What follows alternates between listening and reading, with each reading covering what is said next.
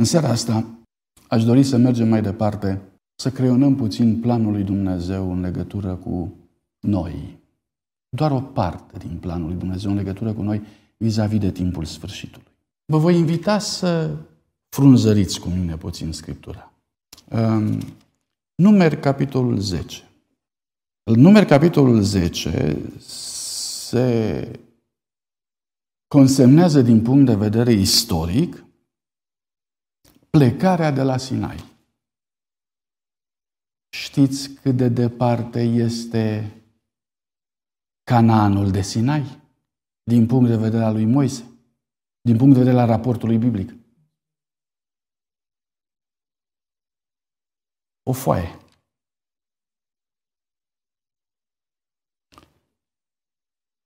Dați o foaie mai departe. Și în capitolul 13, Canaanul e acolo.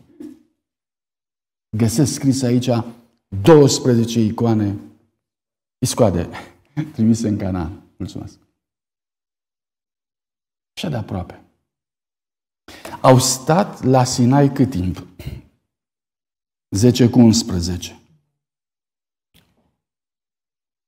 În ziua 12 a lunii a doua al anului al doilea.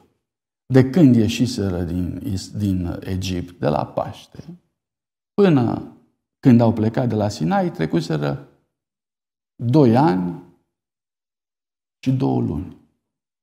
Dacă luăm două luni pentru călătoria din Egipt până la Sinai, la Sinai au stat cam doi ani. Vă rog să observați, pustia n-a fost uh, locul de pierdere a vremii în cadrul istoriei poporului evreu. Pustia n-a fost uh, un drum nesfârșit. Pustia a fost doi ani de zile de educație. Îi zicem noi mai modern, de training. Doi ani de educație. La Sinai au stat acolo, iar le-a dat Dumnezeu reguli în legătură cu cum să facă tabăra, reguli în legătură cum să facă templu, reguli, reguli în legătură cu jerfele, reguli în legătură cu curăția, cu necurăția și au intrat în pustie ca popor de sclavi și de o adunătură de oameni și au ieșit de la Sinai. Cum au ieșit de la Sinai? Au ieșit de la Sinai un popor civilizat, organizat, care trebuia să stârnească uimirea. Uimirea, uimirea celor care i-ar fi văzut. Și, încă o dată, după o pagină de istorie foarte scurtă, față în față cu Cananul, și problema mea este următoarea și vreau să o pun înaintea dumneavoastră. Se poate? Care este situația spirituală și psihologică a unui popor care să nu vrea să intre în Canaan? Se poate ca un popor să nu intre în Canaan? Să nu vrea să intre în Canaan? Se vede treaba din punct de vedere istoric că se poate. Întrebarea mea este, dar de ce se poate? Pentru că Dumnezeu le promisese această țară, le promisese în termenii lor, adică, iertați-mă, băbește. Ca la niște copii. Lapte și miere vă așteaptă acolo. Și, și dacă nu înțelegeai mare lucru, dar lapte și miere înțelegeai. De ce să nu vrei? Adică Dumnezeu ți-ar fi putut spune, știi, uite, am de gând să fac din tine un o, o, o lumină spirituală pentru toate națiunile și poate că n-ai fi înțeles, dar există anumite lucruri care, pe care Dumnezeu le spune în așa fel încât să se plece la nivelul nostru și să ne convingă să vrem cerul să vrem Cananul. De ce s-au răzgândit? De ce, de ce n-au mai vrut să meargă în Canaan? Sigur, istoria ne spune pentru că trebuiau să lupte cu uriașii din Canaan, pentru că țara era o țară foarte mănoasă, dar era mănoasă și pentru faptul că era civilizată și civilizația respectivă știa să se apere, avea cetăți foarte serioase, foarte bine uh, consolidate. Da? Iar oamenii care erau acolo erau și inteligenți, era, era un centru cultural destul de important. Uh, oamenii nu erau proști acolo. Construcțiile respective arătau lucrul ăsta și în plus erau nu numai de forță intelectuală deosebită, dar și din punct de vedere al forței fizice. Erau atleți nemaipomeniți, cunoscuți peste tot. Fiii lui Anac erau cunoscuți, aveau, aveau faimă între toți atleții din zona respectivă. Și au zis, ăștia știu o viață întreagă, nu fac altceva decât se pregătesc pentru război, mănâncă bine și își fac arme, sunt gata pentru treaba asta, iar noi suntem, ce suntem noi? Interesant este că ei au o imagine a pustiei de unde veni, să le zice, noi suntem niște lăcuste venite din pustiu. Ce o să facă cu noi? Nici măcar nu suntem atât de mulți ca lăcustele, ca după ce ne calcă din, în picioare să mai rămânem. Nu, ne vor face una cu pământul. Aparent ăsta a fost motivul. Vreau să vă întreb, există și un alt motiv? Ar putea exista și un alt motiv mai adânc decât atât? Ca să nu vrea Canaanul? Poporul ăsta?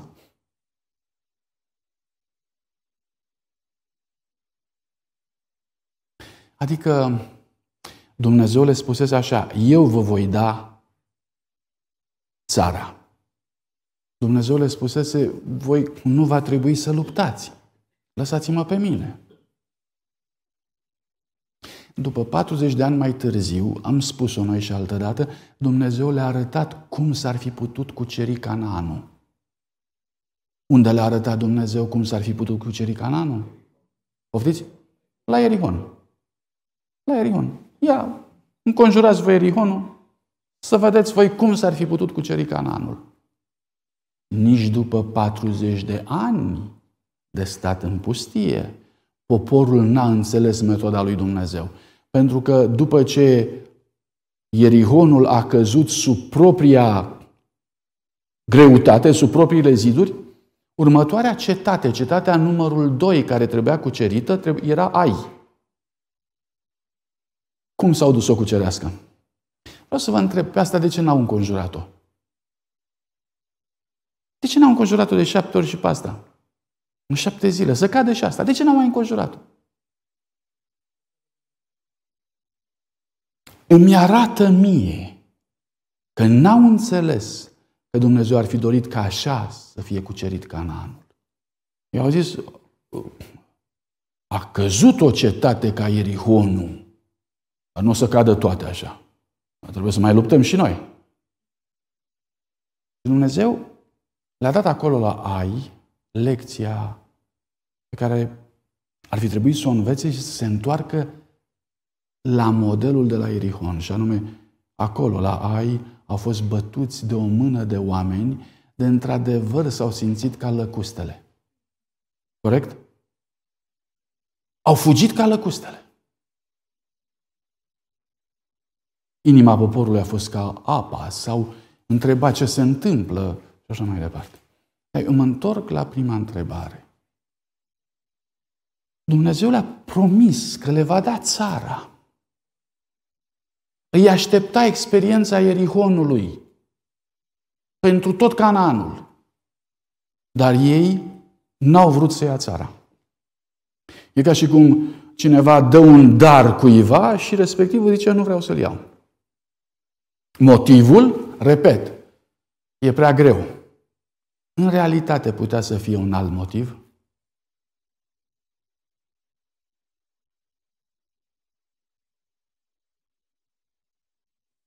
Voi lăsa această întrebare cu dumneavoastră.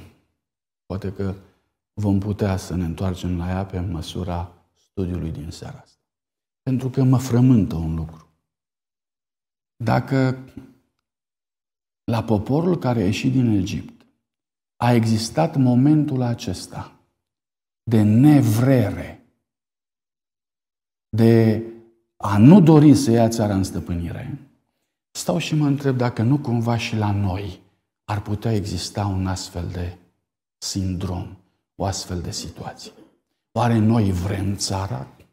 Vrem cerul cu adevărat sau nu?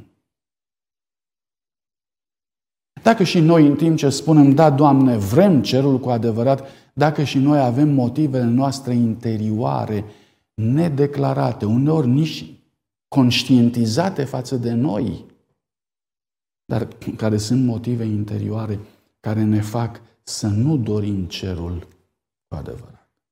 S-ar putea? Asta este, până la urmă, cercetarea din seara aceasta. Ce rost are timpul sfârșitului? Ce rost are momentul în care Dumnezeu spune când se termină profeția, începe încă o perioadă de timp numită timpul sfârșitului. Deci e o perioadă de timp numită timpul sfârșitului. Nu este sfârșitul timpului. Deci e încă o perioadă de timp. Cât durează perioada asta? Cât durează? Oare ne-a spus Dumnezeu? O numără Dumnezeu? Cine condiționează această perioadă? Există oameni care spun, există textul biblic, spune, aș, uh, așteptând și grăbind. Da, întârzind se poate? Și sunt voci care spun, fiți liniștiți că nu se poate nici întârzia, nici grăbi, pentru că uh, planurile lui Dumnezeu nu cunosc nici grabă, nici întârziere. Sigur că da, sunt texte pe de-o parte, sunt texte pe de altă parte, le punem, le punem cumva în tensiune unele împotriva altora și le anulăm reciproc pentru ca să putem să stăm liniștiți. E o, e o tehnică foarte interesantă. Cum e, fraților, cu timpul? Aș dori să repet cu dumneavoastră anumite idei pe care dumneavoastră le știți pentru că le-am studiat împreună, dar aș vrea să trecem repede prin ele și să ajungem la un punct foarte simplu de dezbatere în seara asta. Rog media să mă ajute. Daniel 8 cu 13 este un text foarte important de la care îmi place să pornesc ideea asta de timp. Până când, Doamne? Am auzit pe un sfânt vorbind, un alt sfânt întrebând. Uh, repet, este un dialog ceresc. Este o problemă care frământă ce? Sau pe cine? Frământă cerul. Îmi, îmi imaginez că pe pământ nu erau prea mulți oameni care să vorbească despre asta. Dumnezeu n-a găsit doi oameni pe pământ să vorbească până când. Dumnezeu găsește aici doi sfinți la nivel de cer, întrebându-se în legătură cu planurile lui Dumnezeu. Auziți, câtă vreme se va împlini vedenia despre desfințarea jertfei necurmate? Ce înseamnă desfințarea jertfei necurmate? E de bine sau de rău? E de rău. Jertfa necurmată însemna jertfa de dimineață și de seară, care nu trebuia să se termine niciodată și care reprezenta existența poporului lui Dumnezeu.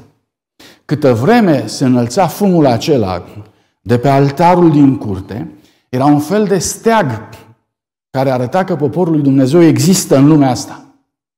Steag, poporul lui Dumnezeu nu avea un steag anume care să-l reprezinte mai bine decât aceasta. Existau și anumite însemne ale fiecărei seminții dar uh, jertfa necurmată era sufletul de existență al acestui popor. Și zice, când uh, se va desfința jertfa necurmată? De asta v-am întrebat, e de bine sau de rău? Se pare că e de rău. Da, urăciunea pustirii, despre care despre care Domnul Iisus Hristos va spune în Matei 24, uriciunea pustirii despre care vorbește porocul Daniel. E de bine sau de rău? Dar până când va fi călcat în picioare Sfântul Locaș și oștirea? Și uh, aici, în contextul ăsta, se trimite înapoi la o putere imperială, pentru că um, cel care va lupta împotriva Sfântului Locaș și împotriva oștirii este un corn care se ridică din mijlocul mai multor coarne.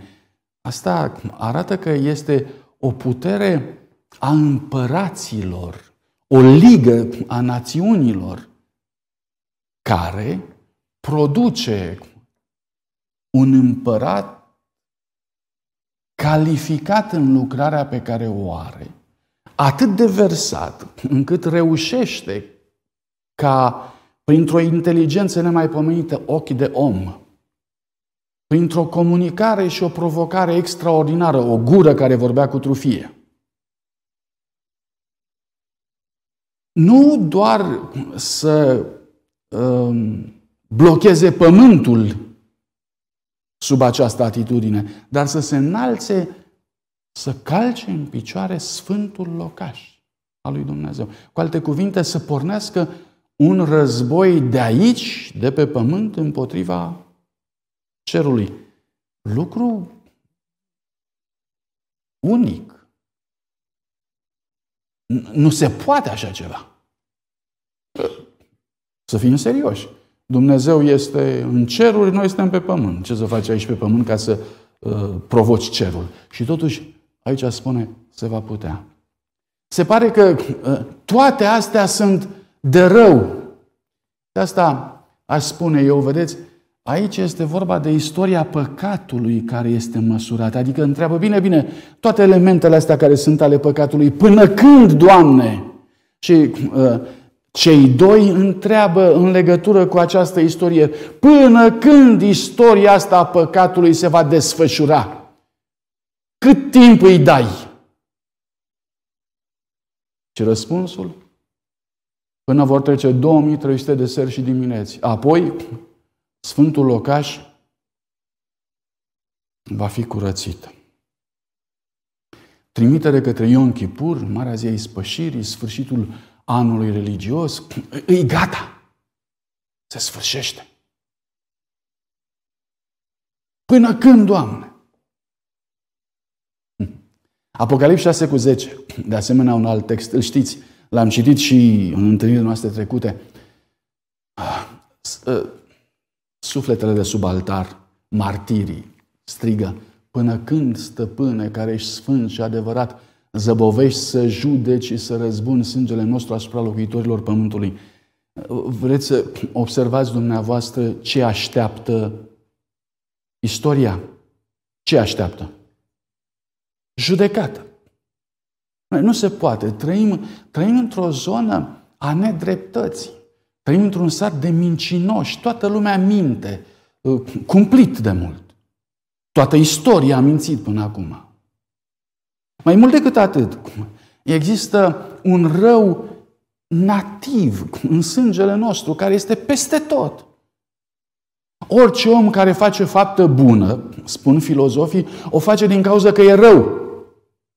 Auziți dumneavoastră?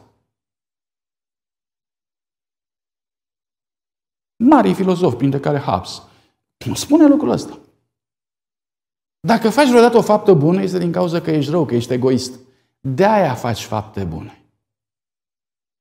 Te-ai gândit vreodată la lucrul ăsta? Alți oameni s-au gândit. Hmm. Pe de altă parte, toate faptele bune pe pământul ăsta trebuie pedepsite. Toate.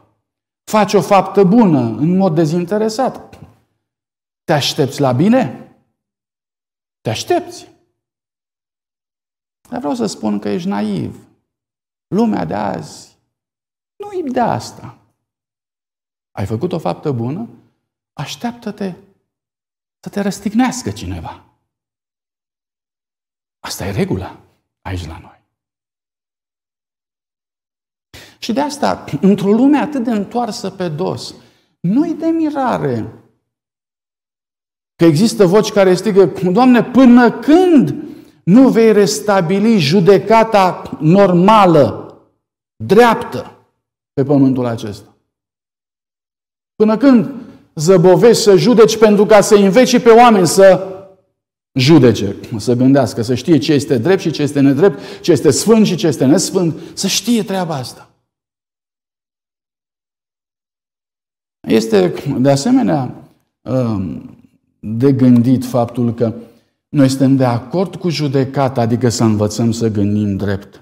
Dar partea a doua a textului spune că noi nu, noi nu vom învăța să gândim drept decât, decât în momentul în care se va ajunge ca omul să înțeleagă valoarea sângelui vărsat. Să răzbun sângele nostru, trebuie să înveți valoarea sângelui vărsat. Sângele nu poate să treacă oricum. Crimele nu pot să treacă oricum pe pământul acesta. Din cauza asta Dumnezeu vorbește clar. Este lege cum că de la început până la sfârșit, crima va rămâne crimă. Și omul va trebui să învețe valoarea sângelui vărsat. În sfârșit. Da, până când? Și acum, un text fantastic în Apocalips 10 cu 5, un alt fel de răspuns. De asemenea, știți foarte bine textul acesta.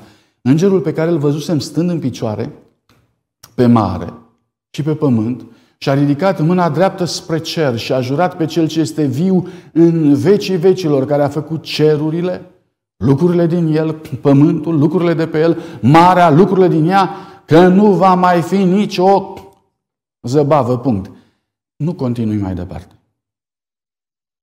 Vă dați seama că există în istorie un moment destul de important, crucial în această istorie, în care Dumnezeu trimite un mesager special pentru această solie simplă. Și anume va spune, din momentul acesta nu mai este nicio întârziere, nicio zăbavă. Am pus aici în limba greacă, textul în limba greacă. Nu, nu trebuie să știm limba greacă, trebuie doar să ne uităm puțin în acest interliniar, care spune așa, Cronos, Uketi, Estai, ultimele trei, acolo. Uh, când se zice că nu va mai fi nicio zăbavă, ideea de zăbavă sau întârziere este cronos. Și dacă, mă rog, la noi avem un singur cuvânt în legătură cu timpul. Zicem timp și într-un fel și într-altul. În limba greacă nu există un singur termen, sunt mai mulți termeni. Iar cronos înseamnă un timp, un anume timp. Nu doar un sezon, dar un timp alocat unui eveniment. Cu alte cuvinte, timpul este măsurat în evenimente sau în întâmplări. Ăsta este Cronos. Nu este un timp, timpul uh, ca și ceasul. Nu. Este un timp măsurat prin întâmplări. Observați, în, în mod special văzut ca o succesiune de evenimente. Ăsta este Cronos. Un timp măsurat prin evenimente. De asta, dacă eu mă duc înapoi, um, vedeți, ăsta este Cronos. Când se va împlini jertfa necurmată, desfințarea ei, când este uriciunea pustierii, când este călcat în picioare Sfântul Locaș și Ostirea. Observați, timpul urmărește anumite evenimente cu care se măsoară uh, trecerea orelor și a timpului și a lunilor. Astea sunt evenimentele care măsoară timpul. Ăsta este Cronos. Și când ajungem la textul pe care l-am uh, L-am amintit acum, în uh, limba greacă spune nu va mai fi cronos. Și în foarte multe traduceri spune nu va mai fi timp măsurat de anumite evenimente. Cu alte cuvinte, iertați-mă, dar e ca și cum spune așa, Dumnezeu nu mai are treabă de acum încolo. Uh, nu luați această expresie în toate consecințele ei. Dar când vorbim că nu mai, nu mai are treabă, este, ne referim la faptul că Dumnezeu nu mai are un anume scop legat de istoria mântuirii. Scopurile lui în istoria mântuirii s-au împlinit. Ceea ce trebuia demonstrat până în momentul ăsta a fost demonstrat.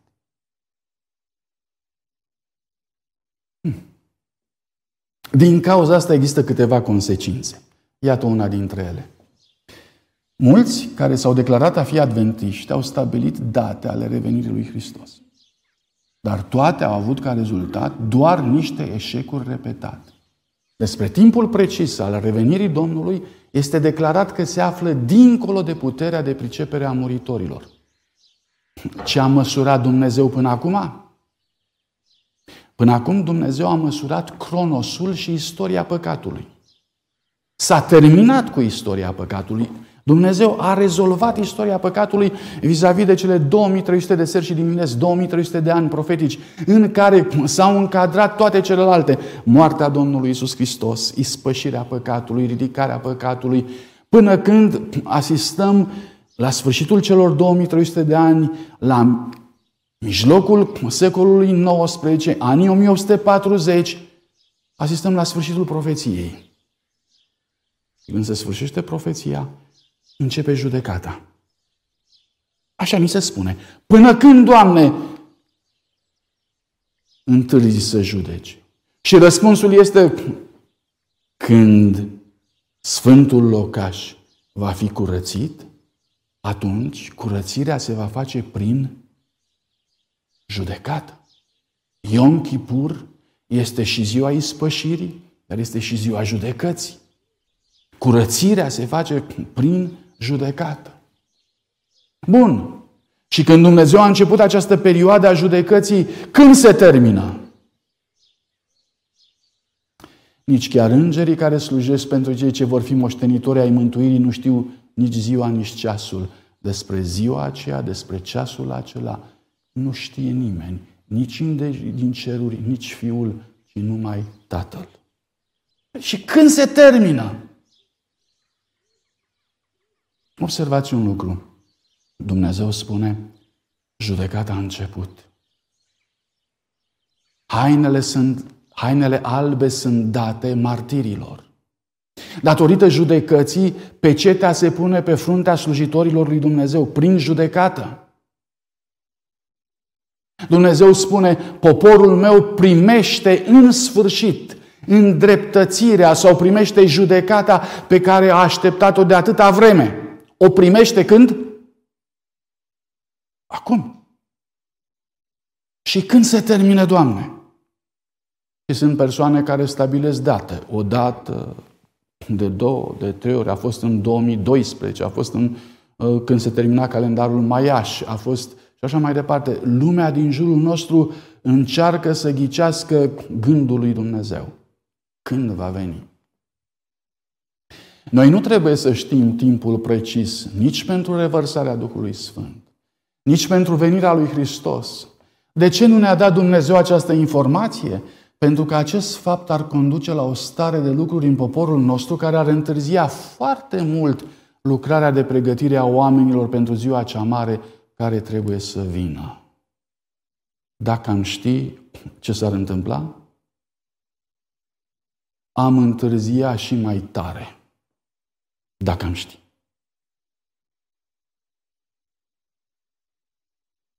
Noi nu trebuie să trăim într-o stare de tensiune cu privire la când, la timp. Păi de ce să nu trăim? Că poate ne-ar prinde bine. Ce ziceți? Cumva Dumnezeu spune că timpul nu ne ajută la pregătire. Timpul ne ajută la măsurarea păcatului, la istoriei păcatului. Am înțeles, păcatul a fost biruit și rezolvat datorită mijlocirii Domnului Isus Hristos. În rest, în alte părți nu ne ajută. Semnele se împlinesc. Totuși, nu avem o solie care să ne spună ziua și ora apariției lui Hristos. Cu înțelepciune, Domnul ne-a ascuns aceste date ca să putem fi tot timpul într-o stare de așteptare de pregătire pentru cea de-a doua venire a sa pe norii cerului. Tot timpul? Tot timpul. Știți că există oameni care spun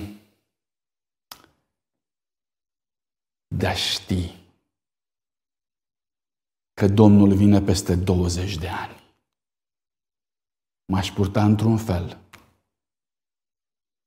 În cartea Evenimentele ultimelor zile se amintește lucrul acesta. Dar dacă știi că vine peste 5 ani de zile, m-aș purta în altfel. Și concluzia este cât egoism în toată treaba. Dacă, ai, dacă ar fi 20 de ani de zile, pământul ar mai ține 20 de ani de zile, ce ai mai face? Păi zice, uh, sigur, cu hambarele le-aș mai, le-aș mai lărgi, le-aș mai înălța, aș mai face ceva. Mai durează 20 de ani. Dar dacă sunt doar 5, m-aș apuca, aș mai citi, aș, m-aș mai ruga, m-aș mai duce la biserică mai des, aș mai da din ele. Rezultatul. Egoism. Atât. De aia, ne avantajează starea de așteptare. Nu ne avantajează să știm. De ce te avantajează starea de așteptare? Pentru că starea de așteptare presupune și cum aștepți. Nu numai dacă aștepți. Bă, dar cum aștepți? Păi știi, dacă știi că vine mâine, um, m-aș purta altfel. Dar nu te poți purta în continuu ca și cum ai ști că vine mâine? Păi dacă vine peste 20 de ani, de ce să mă port ca și cum ar veni mâine? Înțelegeți? Ca și cum aș pierde. Aș pierde să mă port ca și cum Iisus Hristos ar veni mâine. Enoch de ce a trăit cu Dumnezeu? De ce a umblat cu Dumnezeu 300 de ani? Hmm? A crezut că Domnul vine mâine?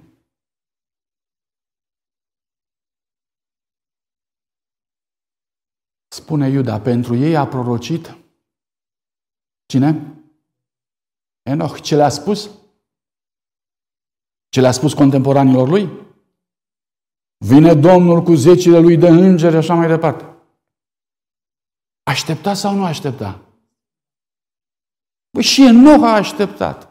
Și din cauza că a așteptat, a trăit cu Dumnezeu cât? 300 de ani. De asta Spune, vă e de folos să așteptați. Noi facem din așteptare așa un hăirup.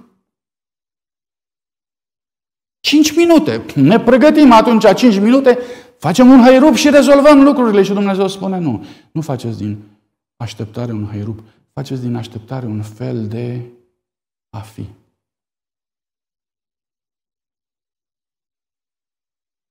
Păi dacă nu ar trebui să ne preocupe timpul, dacă acum nu mai suntem măsurați prin timp,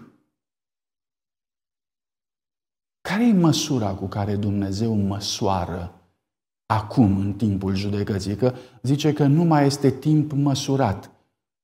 De la 1844 încoace nu mai este timp măsurat. Și acum, Doamne, cum măsori? S-ar putea să nu mai măsori deloc? Nu mai măsoară Dumnezeu deloc? Ce ziceți? Să fiți atenți, Dumnezeu a înlocuit măsurătorile sau a înlocuit unitățile de măsură, le-a schimbat. Dumnezeu nu mai măsoară timpul cronos cu evenimente, măsoară timpul cu ce? Poftiți? Da. Frumos. Cu o dorință arzătoare, Domnul Hristos așteaptă să se manifeste în biserica sa. Când caracterul lui Hristos va fi reprodus în poporul său în mod desăvârșit, atunci El va veni să ia la sine ca aparținându-i lui de drept, spune în altă traducere. Cum măsoară Dumnezeu timpul de azi?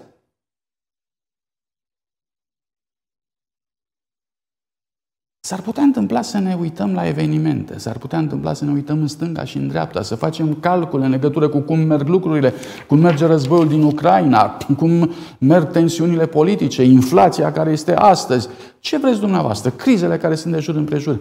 Și să măsurăm și noi mai departe istoria păcatului. Dumnezeu a încheiat cu terminarea sau cu măsurarea istoriei păcatului. S-a terminat. Profeția s-a încheiat acolo, până acolo a măsurat Dumnezeu. De acum încolo Dumnezeu măsoară ce? Auziți?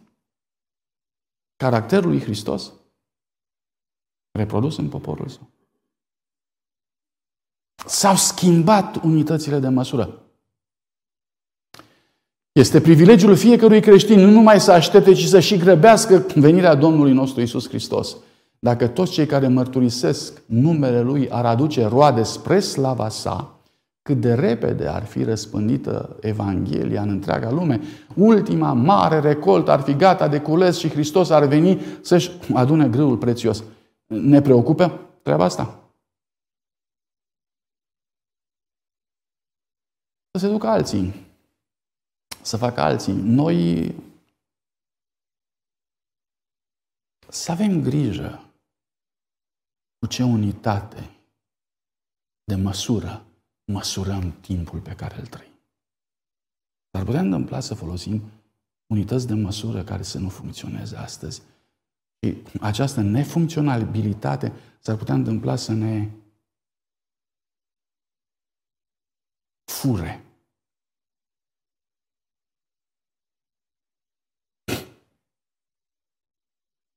Poate că din cauza nesupunerii noastre mai avem de stat în această lume încă mulți ani, așa cum au făcut-o și copiii lui Israel. Dar pentru numele lui Hristos, poporul lui nu trebuie să adauge păcat după păcat și să dea vina pe Dumnezeu, că de aia el întârzie.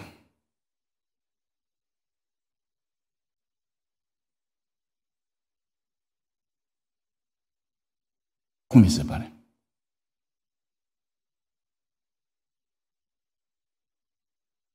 Ne sperie, s-ar putea întâmpla ca din cauza nesupunerii noastre să mai avem încă mulți ani de stat în această lume. Vă place sau nu? Am mai spus o altă dată, am un singur exemplu pe care vi-l pot da. Uh, deci, spre exemplu, Ellen White spunea, ca să fiți mai siguri, la mesele dumneavoastră nu mai mâncați și nu mai consumați mâncare cu carne, pentru că carnea este infectată și bolile se vor transmite din ce în ce mai mult în zilele din urmă. Folosiți vegetale. Corect? Știința a confirmat lucrul ăsta, așa e. Și iau roșii de la piață și le tai sunt de plastic. N-au gust, n-au nimic. N-au. Stau pe masă vreo trei săptămâni, nu se strică, nu... Iau salată. Soția mea a fost plecată săptămâna asta de acasă și am uitat două din alea de salată pe masă toată săptămâna. Sunt tot fragede. Nici o schimbare. Înainte să vină, le-am pus în frigider ca să nu, ca să nu vadă că n-am fost atent. Da. De plastic, frate. Și avem modificări genetice, avem pesticide, avem ierbicide, avem de toate pe masă. Nu vi se pare că am stat cam prea mult? Pe pământul ăsta. Nu vi se pare că am stat cam prea mult? Sfaturile servei Domnului au fost date pentru un timp în care, într-adevăr, roșiile mai aveau gust de roșii, castraveții mai erau castraveți, salata era salată. Dar am stat deja prea mult aici astfel încât încă sfatul rămâne valabil, că probabil că dacă așa sunt cu roșiile, nu știu cum ar fi cu carne acum. încă nu mă apuc să vorbesc și de carne, că se dă culoare, că se colorează, că se... Nu, nu, nu intru și acolo. Probabil că între două rele, încă carnea este un lucru mai rău decât celelalte. Dar, fraților, am stat prea mult.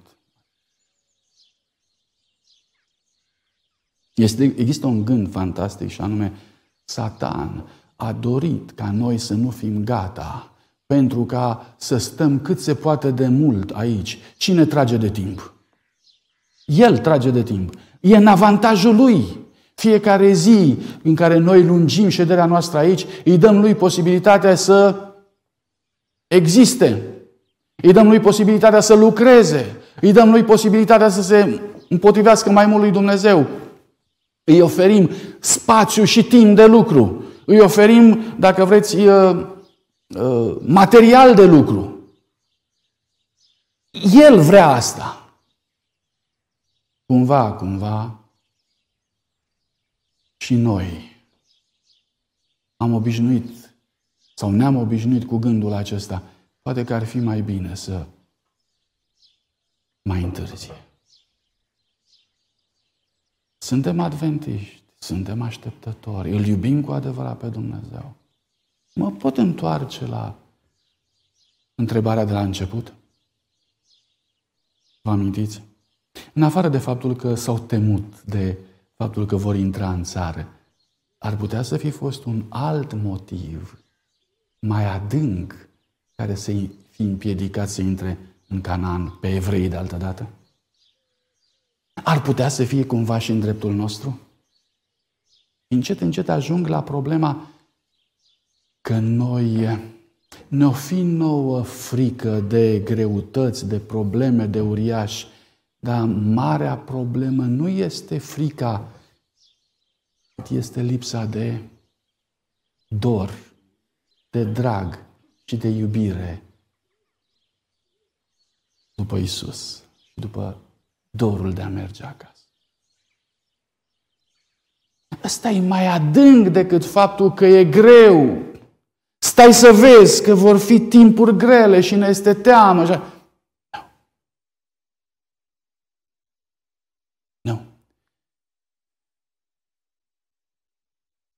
Noi suntem de vină că lucrurile au mers cum au mers. Noi cu dorința arzătoare, Domnul Hristos așteaptă să se manifeste în biserica sa când caracterul lui Hristos va fi reprodus în poporul său, când și noi vom dori cerul cum a dorit El. Atunci va veni ca să ne ia la sine ca aparținându-i lui de drept. Vine timpul când prin necinste și obrăznicie lumea va ajunge la un punct dincolo de care Domnul nu le va îngădui să treacă și vor afla că există o limită a îndelungei răbdării a lui Jehova, adică Indiferent cum ne uh, raportăm noi la lucrurile astea, că dorim să vină Isus Hristos sau nu dorim să vină Isus Hristos, limita există. Încă o dată. Din punct de vedere al poporului Dumnezeu, cum măsoară Dumnezeu timpul sfârșitului? Când caracterul lui Isus Hristos va fi reprodus în poporul său, atunci. Din punct de vedere al lumii? Observați, prin necinste și obrăznicie, prin revoltă, oamenii vor ajunge la un punct, încă o dată, nu evenimentele lumii măsoară istoria, ci calitatea spirituală a ființei umane. Poporul lui Dumnezeu, reprezentându-L pe Iisus Hristos, lumea, ca și pe vremea potopului, mergând din ce în ce mai mult spre rău. Există valori calitative care sunt implicate astăzi în măsurarea istoriei noastre. Noi suntem măsurați calitativ, nu suntem măsurați de timp, nu suntem măsurați cantitativ. Cine suntem? Asta definește până la urmă istoria noastră. Fie ca Domnul să nu le dea odihnă nici ziua, nici noaptea acelora care sunt acum fără grijă și nepăsători, pentru cauza și lucrarea lui Dumnezeu. Sfârșitul este aproape. Domnul Isus ar vrea să avem întotdeauna în minte gândul că timpul este scurt. Amin. Vă invit să ne rugăm.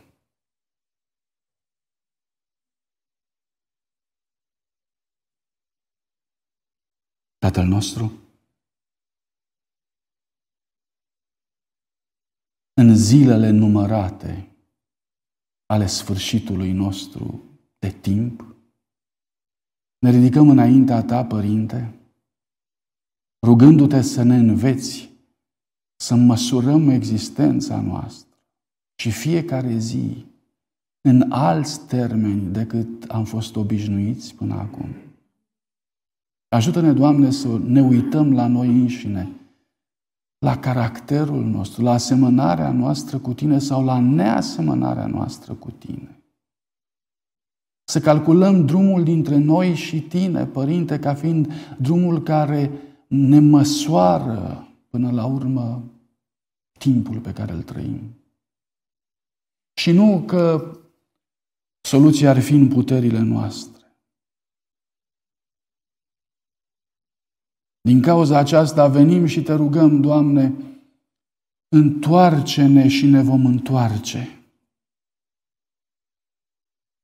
Dă-ne gândul pocăinței serios. Pentru ca în felul acesta să beneficiem, Doamne, într-adevăr, de harul acesta al lucrării Tale pentru noi. Fă, Doamne, din caracterul nostru un caracter ieșit din comunul acestei lumi. fă să fie excepțional, așa cum caracterul tău a fost.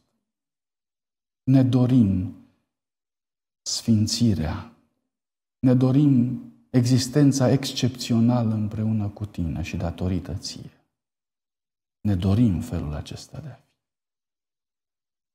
Doamne, întâmplă-se ce s-a întâmplat cu toată lumea. Mergând sau meargă în orice direcție dorește. Noi vrem să ne întoarcem acasă. Și vrem să ne întoarcem pentru că te iubim. Pentru că ne-am săturat de această lume. Pentru că vrem să fim mai aproape de cer.